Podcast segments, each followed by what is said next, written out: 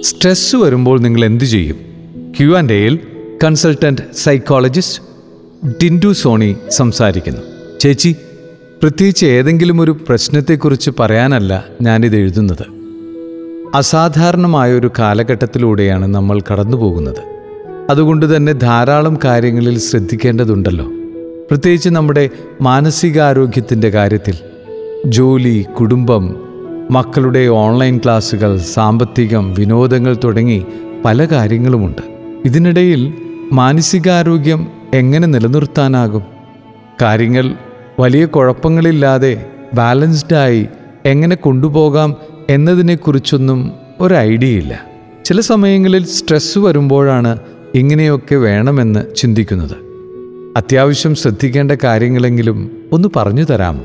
Work at home പലരുടെയും സ്ട്രെസ്സിനെ കുറയ്ക്കുന്നതായും ചിലരുടെ stress കൂട്ടുന്നതായും പഠനങ്ങൾ തെളിയിക്കുന്നുണ്ട്. ഓൺലൈൻ മീറ്റിങ്ങുകളും പഠനങ്ങളും മറ്റ് സോഷ്യൽ മീഡിയ കലാപരിപാടികളും മാനേജ് ചെയ്യാൻ നമ്മളിൽ പലരും പ്രയാസപ്പെടുന്നുണ്ട്. നമ്മളെ തന്നെ നമ്മുടെ ദിനങ്ങളെ തന്നെ ഒന്ന് ഡിസിപ്ലിൻ ചെയ്യുക എന്നതാണ് ഒരു നല്ല പോംവഴിയായി എനിക്ക് നിർദ്ദേശിക്കാനുള്ളത്. അച്ചടക്കത്തോടും ക്രിയാത്മകവുമായിട്ടുള്ള ഒരു നിലപാടാണ് ഇവിടെ വേണ്ടത്. ഒന്നാമതായി ഇപ്പോൾ നമ്മുടെ ദിവസങ്ങൾ എങ്ങനെയാണ് ആരംഭിക്കുന്നതെന്നും മുന്നോട്ട് പോകുന്നതെന്നും അവസാനിക്കുന്നതെന്നും അറിയുക. വേണമെങ്കിൽ ഇതിനായി നമ്മുടെ മൂന്നോ നാലോ ദിവസങ്ങളെ ഒബ്സർവ് ചെയ്ത് ഒരു ബുക്കിലോ പേപ്പറിലോ രേഖപ്പെടുത്തി പരിശോധിക്കാവുന്നതാണ്. കൃത്യമായി ദിവസവും സമയവും പ്രവൃത്തിയും രേഖപ്പെടുത്തി പരിശോധിക്കുമ്പോൾ നമുക്ക് പല കാര്യങ്ങളും വ്യക്തമാകും.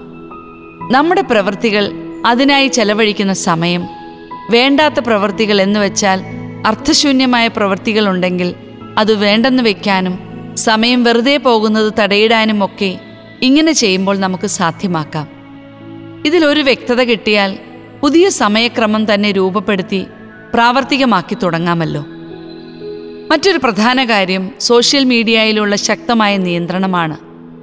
വേണ്ടാത്ത ആപ്പുകളും മറ്റും ഡിലീറ്റ് ചെയ്യുക.